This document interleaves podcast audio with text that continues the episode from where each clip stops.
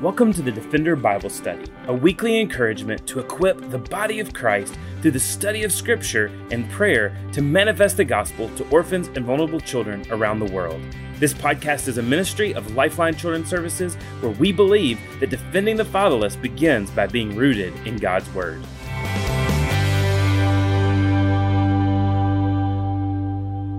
It's Monday, October 25th, 2021, and I'm coming to you from Birmingham, Alabama. Well, today we are continuing our study on the book of Romans, and specifically, we will be looking at Romans chapter 8, verses 31 through 39. And this passage is the climax passage, not only of Romans chapter 8, but of the first eight chapters of Romans. It's one of the awe passages of the Bible because it serves to stimulate our love and our affection for Christ. Like Philippians chapter 2 or Isaiah chapter 40, this is a passage that is one that just brings us into awe at the beauty of the gospel, the goodness of God, and the glory of God. And ultimately, in this beautiful expression, it reminds us that we are triumphant conquerors if we belong to Christ because God is for us. So, who can be against us? These verses celebrate our security in Christ and the certainty of God's love. Romans chapter 8 begins with, There is now, therefore, no condemnation for those who are in Christ Jesus. And it ends with, in verse 39, nothing, absolutely nothing can separate us from the love of God. Beloved, these sweet, bold, and securing words give us utter security in Christ. And so, with that, let's look at Romans chapter 8, starting in verse 31. What then shall we say to these things? If God is for us, who can be against us? He who did not spare his own son, but gave him up for us all, how will he not also with him graciously give us all things? Who shall bring any charge against God's elect? It is God who justifies. Who is to condemn? Christ Jesus is the one who died. More than that, who was raised, who is at the right hand of God, who is indeed interceding for us. Who shall separate us from the love of Christ? Shall tribulation or distress or persecution or famine or nakedness or danger or sword? As it is written, For your sake we are being killed all the day long, for we are regarded as sheep to be slaughtered. No, in all these things we are more than conquerors through him who loved us. For I am sure that neither life, nor death, nor angels, nor rulers, nor things present, nor things to come, nor powers, nor heights, nor depths, nor anything else in all of creation will be able to separate us from the love of God in Christ Jesus our Lord. Verse 31 asks, What then shall we say to these things? Romans 8 chapter 30 Romans chapter 8 verse 31 through 39 is a summary and a celebration of Romans chapter 1 through 8. So when Paul says, "What shall we say to these things?" He's not just talking about Romans chapter 8, but he's looking back all the way to Romans chapter 1 and saying, "What shall we say to these things?"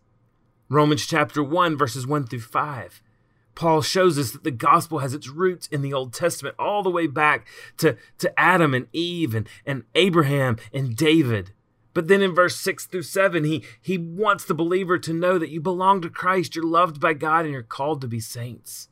In Romans chapter 1, verse 8 through 18, he shows how he was called to preach the gospel, the power of God for salvation to all, to everyone who believes. And then in Romans chapter 1 starting in verse 19 all the way through Romans 3:20, Paul shows us how humanity is depraved and sinful and underneath the wrath of God and the righteous judgment of God. There is none righteous. But then in Romans chapter 3 verse 21 through 26, God intervenes for humanity with Christ Jesus. In Romans 3 27 through chapter 8, verse 30, it's the unfolding of this good news of the gospel.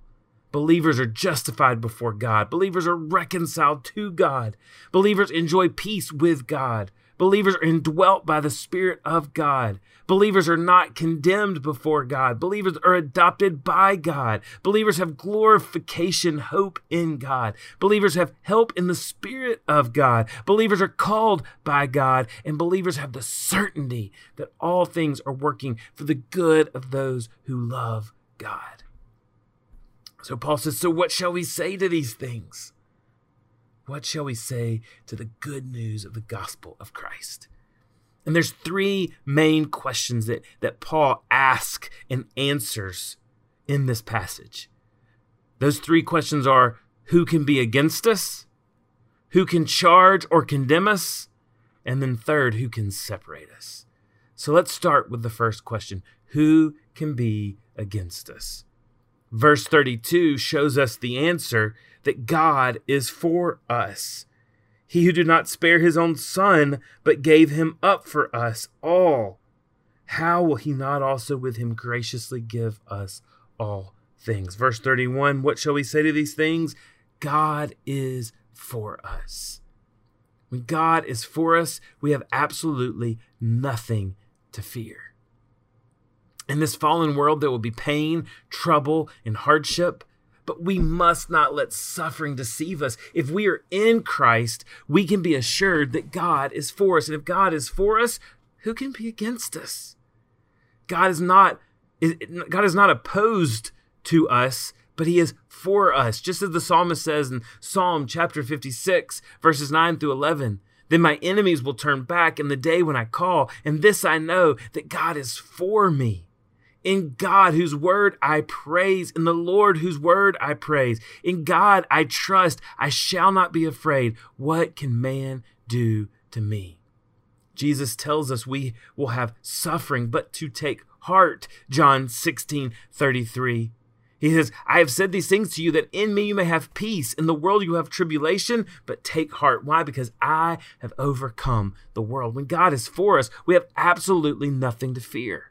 Verse 32 makes such a powerful statement to bring home this truth. If God gave his son up for us, will he not be for our good in growing towards him and his glory being seen in us? In other words, if you want assurance that God is for you, look at the cross for ultimate assurance. God gave Jesus up for us, in place of us, instead of us. And this is the ultimate act of love. Paul says it this way to the Corinthians in 1 Corinthians chapter 15 verse 3 for I delivered to you as of first importance what I also received that Christ died for our sins in accordance with the scriptures. And then he says to the church at Galatia in Galatians chapter 1, verse 3 through 4 Grace to you and peace from God our Father and the Lord Jesus Christ, who gave himself for our sins to deliver us from the present evil age, according to the will of our God and Father. If God has done the hardest thing on our behalf, surely he will give us everything necessary to conform us to the image of his Son and everything necessary to bring us to our true eternal home. God redeems us to conform us to the image of his son Romans 8:29 which we know as Paul says in Philippians 1:6 I am sure of this that he who began a good work in you will bring it to completion at the day of Christ Jesus. Oh, God puts the priceless life of his son up for us, and he continues the ongoing work of salvation. In other words, if God didn't spare his son, he isn't going to spare giving us what we need to preserve to eternity. Ugh. God is with us, God is for us. So who can be against us? But that brings us to the next main question from the passage, and that is who can charge or condemn us? And the answer is no one can charge us or condemn us of guilty when the author, creator, sustainer, and ultimate judge of our soul has confirmed us not guilty. If we are in Christ, we are justified, no matter how Satan might accuse us, bringing up our sins or bringing up our past. Thomas Schreiner, in his commentary on this passage, says Believers can face the day of judgment with confidence. For those whom God has chosen as his own will certainly not be accused on the day of judgment. God has declared them to be right in his sight, and thus those who would accuse believers will not successfully establish their case. And sometimes our own hearts will try to condemn us. We'll, we'll try to condemn ourselves, or, or we'll look at our sin and we'll say, How could a righteous, holy God ever accept us? John says in his epistle in 1 John chapter 3, verses 20 through 21, he says, For whenever our heart condemns us, God is greater than our heart and He knows everything. Beloved, if our heart does not condemn us, we have confidence before God. Beloved, God has chosen us. He died for us. He justified us.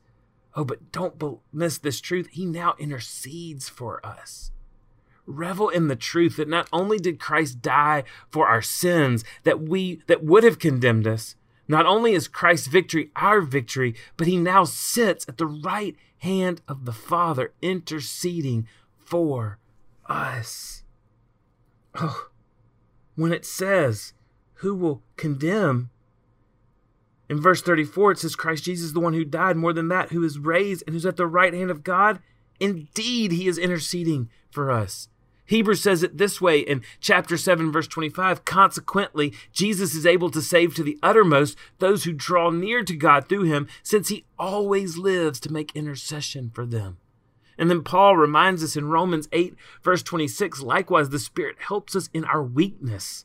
For we do not know what to pray for as we ought, but the Spirit Himself intercedes for us with groanings too deep for words.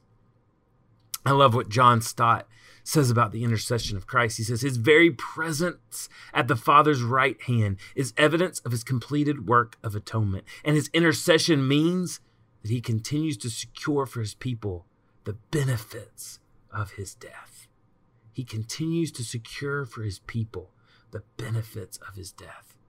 What peace in the face of charge, charges and condemnation to know that we are the subject of our Lord and Savior's intercessory prayers. Louis Berkhof was a Dutch theologian and systematic theology in the 20th century, and he says this in his commentary on this passage. He says, It is a consoling thought that Christ is praying for us, even when we are negligent in our own prayer life. That he is presenting to the Father the spiritual needs which are not present to our minds, and which we often neglect to include in our prayers and that he prays for our protection against the dangers of which we are not even conscious, and against the enemies which threaten us, though we do not notice it. He is praying that our faith may not cease and that we may come out victoriously in the end. Oh, beloved, Jesus is committed to pray for you fervently and without ceasing to the Father. We can therefore have bold confidence and assurance in the face of accusation and sin. Oh, but also, we approach the last main question with great boldness. And that question is who can separate us? Who can separate us? Because God is for us, we can never be separated from the love of Christ. But in the answer to this question, instead of giving a, a simple answer of, well, nothing can separate us, Paul wants to warm the affection of our hearts to prove that not only can nothing separate us, but all of the things that try to separate us, they just make us stronger and more resilient in our firm foundation that we cannot be separated from the love of God in Christ. Jesus defends us. He loves us and he enters into relationship with us to prove that nothing in all of creation can separate us from the love of God in Christ Jesus. So Paul goes on to present two lists of potential separators. The first list contains hardship in this physical life, while the second deals with more universal and spiritual threats. In list one, we see outward affliction or outward tribulation and inward distress. We may believe that God's love is absent, but we must be reminded that we are never outside the grasp of Christ's grace. And then he brings up persecution, suffering for the gospel, as is a physical reality for our brothers and sisters around the world, and as a mental and emotional reality for those of us who stand up against this worldly culture. But even persecution, this cannot separate us from the love of Christ. And then he goes on and says, famine and nakedness in other words, the absence of basic necessities. I have met many people around the world with more joy and confidence in the Lord who trust Him for their daily bread. They do not have bank accounts. They do not have money for tomorrow. They only have the necessities for today. In our culture, in the U.S., we may say they lack basic necessities, but they have the joy of the Lord. Beloved, famine and nakedness cannot separate us from the love of God. Danger, Paul goes on to say, living out our faith in risky context. You know what? Paul knew danger. Actually, in, in 2 Corinthians chapter 11 and, and 12, he talks about danger in sea and, and danger at rest. He talks about hunger and sleepless nights and shipwreck. You see, beloved, we are never promised physical comfort because we have the greatest comfort in the love of God, which no danger can separate us from. And then Paul says, or the sword? The sword, death by execution for our faith, or this could even be natural death of the saints. But even our death cannot separate us from the love of God. Huh. But it gives us face to face reality of God's love. Our death gives us a face to face reality of God's love. I love what D.L. Moody used to say. He said, One day you're going to read an obituary and it's going to say that D.L. Moody passed away and died. But do not believe those words. Because on that day, D.L. Moody will be more alive than he's ever been because he'll be face to face with his Savior. The sword cannot separate us from the love of God. It actually brings us face to face with the reality of God's love. But then Paul quotes from Psalm 44, verse 22 to remind us that suffering is a normal part of a Christian's life in this fallen world. Suffering should not surprise us nor dismay us into believing the love of God has passed. Paul says in verse 36, quoting from Psalm chapter 44, For your sake we are being killed all the day long. We are regarded as sheep to be slaughtered. Oh, no. Suffering cannot separate us from the love of God. It does not mean that the love of God has passed. Why? Because we know, as Paul says in verse 37, that we are more than conquerors. And how do we know? The cross. The cross is the ongoing assurance of Christ's power to make us conquerors. And we must return to it again and again and again. Paul tells the church at Galatia, Galatia Galatians chapter 2 verse 20 I have been crucified with Christ. It is no longer I who live but Christ who lives in me. And the life I now live in the flesh I live by faith in the son of God who loved me and gave himself for me. Ephesians chapter 5 verses 1 through 2 Therefore be imitators of God as beloved children and walk in love as Christ loved us and gave up himself for us a fragrant offering and sacrifice to God Jesus is the champion. Apart from him, we can do nothing.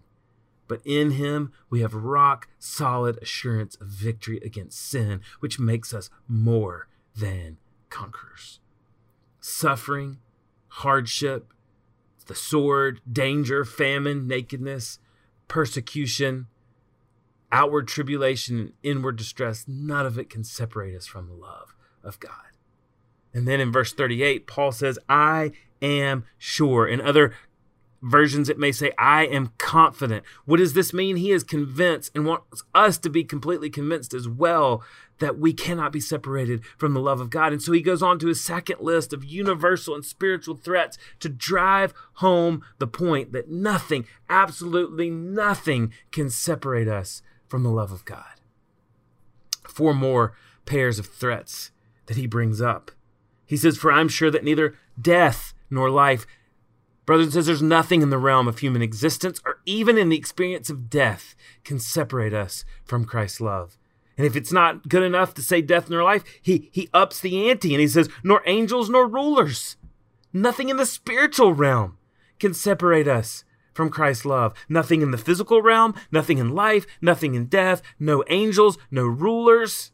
And then he ups the ante to the third pair when he says, nor things present, nor things to come, nor powers. In other events, no event in history, either past, present, or future, or current, can separate us from Christ's love, both in the spiritual and in the physical realm right here in verse 38, Paul is speaking to us, those that would live after these words were penned, to say, There's nothing, no event in history that can separate you from the love of Christ. And then, if that wasn't enough, Paul just goes for the juggernaut, nor height, nor depth, nor anything else in all of creation. Nothing above us or below us, nor anything which has been or could be created can separate us from Christ's love. Oh, brothers and sisters, if we are united with Christ, absolutely nothing can separate us from the love of God in Christ Jesus our Lord. He never promises us that life will be easy, but He promises to be with us every step of the way with His abiding presence. So, four points of application for us. The first, the truths from this passage should lead us to worship. Oh, this passage should leave us in awe and should leave us in worship. Paul goes to great lengths to impress upon us the overwhelming love of Christ. We are more than conquerors, and nothing can separate us. Beloved, let us worship God moment by moment for his unfailing love and his unrelenting presence. Let us worship. But the second application is that we should let these truths and these, this passage bring us out of the depths of despair. Sin, suffering, and death can lead the believer into discouragement. But this passage proves that through the power and the love of God, we can look both in the face with great confidence. Oh, we look sin in the face, we look suffering in the face, we look death in the face with confidence to know that our God is good, that He is for us, that no one can condemn us or charge us, and that nothing can separate us from the love of Christ Jesus. That's why the writer of Hebrews says in Hebrews 10, verse 39, that we are not of those who shrink back and are destroyed, but we are of those who have faith and preserve our souls. We got to worship. We got to let this passage bring us out of despair. And then, third, we've got to understand that the gospel unites diverse believers through one family and community of faith. Paul talked about in Romans chapter 8, verses 12 through 17, the beauty of our adoption, our spiritual adoption. And it knits us together as a, a family, a community of faith. But even in this passage, verses 31 through 39, Paul brings that back and he does it as he uses plural pronouns. If you look again at the language that Paul uses, it's all plural. There are 12 pronouns in this passage, and they are all us or we. Paul could have said, What then shall I say to these things? If God is for me, who can be against me? But that's not what he says. Even in the first two verses, we see five of the 12 plural pronouns. He's starting this passage out by saying, This is for us. Verse 31 What then shall we say to these things? If God is for us, who can be against us? He who did not spare his own son, but gave him up for us all, how will he not also with him graciously give us all things? This passage can be applied for sure for our personal lives, but ultimately, the passage is not individualistic, it's corporate, it's familial. We have been adopted into one family from every tribe, tongue, and nation to be united in the gospel. The gospel is what unifies us, not our politics, not our race, not our culture, not our background, not our family heritage, not our, our nation. No, the gospel is what makes us true brothers and sisters, and that is stronger than biology. So we must worship. We must let this passage bring us out of despair. We must see that the gospel unites believers in one family. And then, fourth, we must let this passage embolden our mission.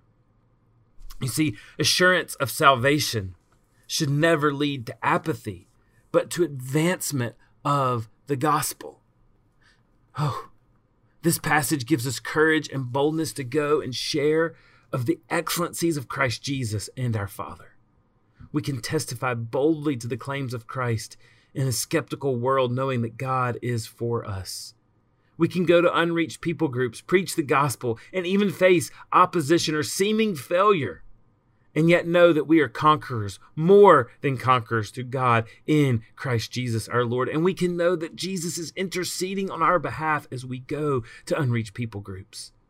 We can live missional lives knowing that all things are working together for our good and God's glory.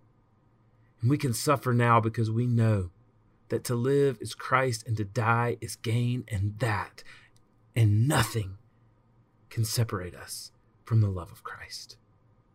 So, beloved, let us be filled with great hope because our God is for us. Well, thanks for joining us for the Defender podcast.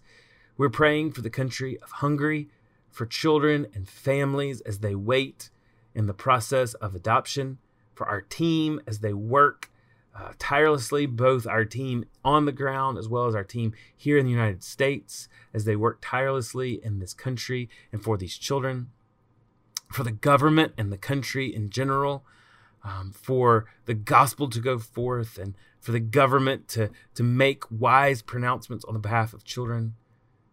We just ask that the gospel would go forth in Hungary. So let's pray. Father God, we do pray right now for families in the process of a of an adoption from Hungary. We pray for the families who have dossiers registered at the ministry, that their process would be expedited and these children would be able to come home to these families as soon as possible. We pray for the discrimination against the Roma child and population as a whole. We pray that the Lord would protect these children from discrimination and that ultimately He would place them in a home that would love them for who they are in Christ. We pray for the families who are in country bonding right now with their children we ask that you would go before them and go before this process. And we pray that these children would come into their families and attach in an awesome way. We pray specifically for families that are waiting, and especially for those who are waiting for court and those who've been waiting for, for many months and are, are weary of the waiting. Would you be with them and hold up their arms and wrap your love around them? We pray for uh, more referrals. We, we continue to hear, Lord, that there are children that need families in Hungary, and we have families that are coming forward, and we pray that those families and children would be matched. We thank you for our team here on the ground, for, for Jana and Jackie and Brianna and Sarah Ann and Timmy Ann. We just ask that you would give them grace and give them wisdom as they continue to serve the children of Hungary and continue to serve this nation. We pray for Adam in Hungary, and we pray for him as he navigates the adoption process. We pray for him to continue to build relationships with the government and the officials, and for him to gain, gain clarity um, as he works with the government. We also pray for Cornell, who does so many of the logistics for the families and for Adam on the ground. We pray for the country as a whole.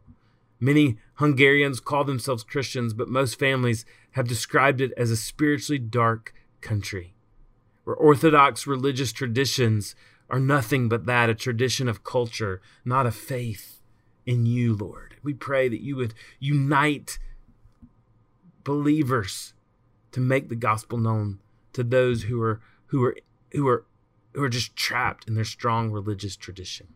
And Father, we pray that our families that are sent to adopt will continue to share the gospel when they travel and for opportunities for our staff to be lights in the darkness to those we come in contact with. We pray for the Prime Minister's office and for the Department of Adoption Affairs and for the Women's Policy Central Authority that they will continue to be in favor of intercountry adoption and they will see the urgency in preparing the paperwork for these children. We pray specifically for Judith Sebastian, our contact at the U.S. Embassy. We pray that you would just give her great hope and great love and that you'd surround her and hold her up. We pray for Erica, the head of the ministry, as she works uh, tirelessly to match children with families. We pray for the pediatrician we work with in Hungary, Dr. Boris, as she takes care of the children and, and helps assess their needs. We pray for all the social workers that work and serve the children of Hungary, that you would give them grace, that you would give them vision, and that you would give them just special ways to reach out to these children. Lord, we praise you as well for families who are called to adopt from Hungary for the 11 children who've come home already in 2021, and for Adam and our team on the ground and for all they do. God, we thank you. We thank you for the way that you work. We thank you for the way that you move. And we pray that the gospel would go forth in Hungary and that many people would come to know you as their Savior and Lord. It's in your great name that we pray, the name of Jesus. Thanks again for joining us for the Defender Bible Study. If you enjoy making this podcast a part of your weekly routine, we'd love for you to take a moment to subscribe, rate, and review the Defender Bible Study to make it easier for more people to find. For more resources and information on how you and your church can partner with Lifeline, please visit us at lifelinechild.org. Follow us on Facebook, Instagram, or Twitter by searching for Lifeline Child. You can email us directly at info at lifelinechild.org. We look forward to seeing you again next week for the Defender Bible Study.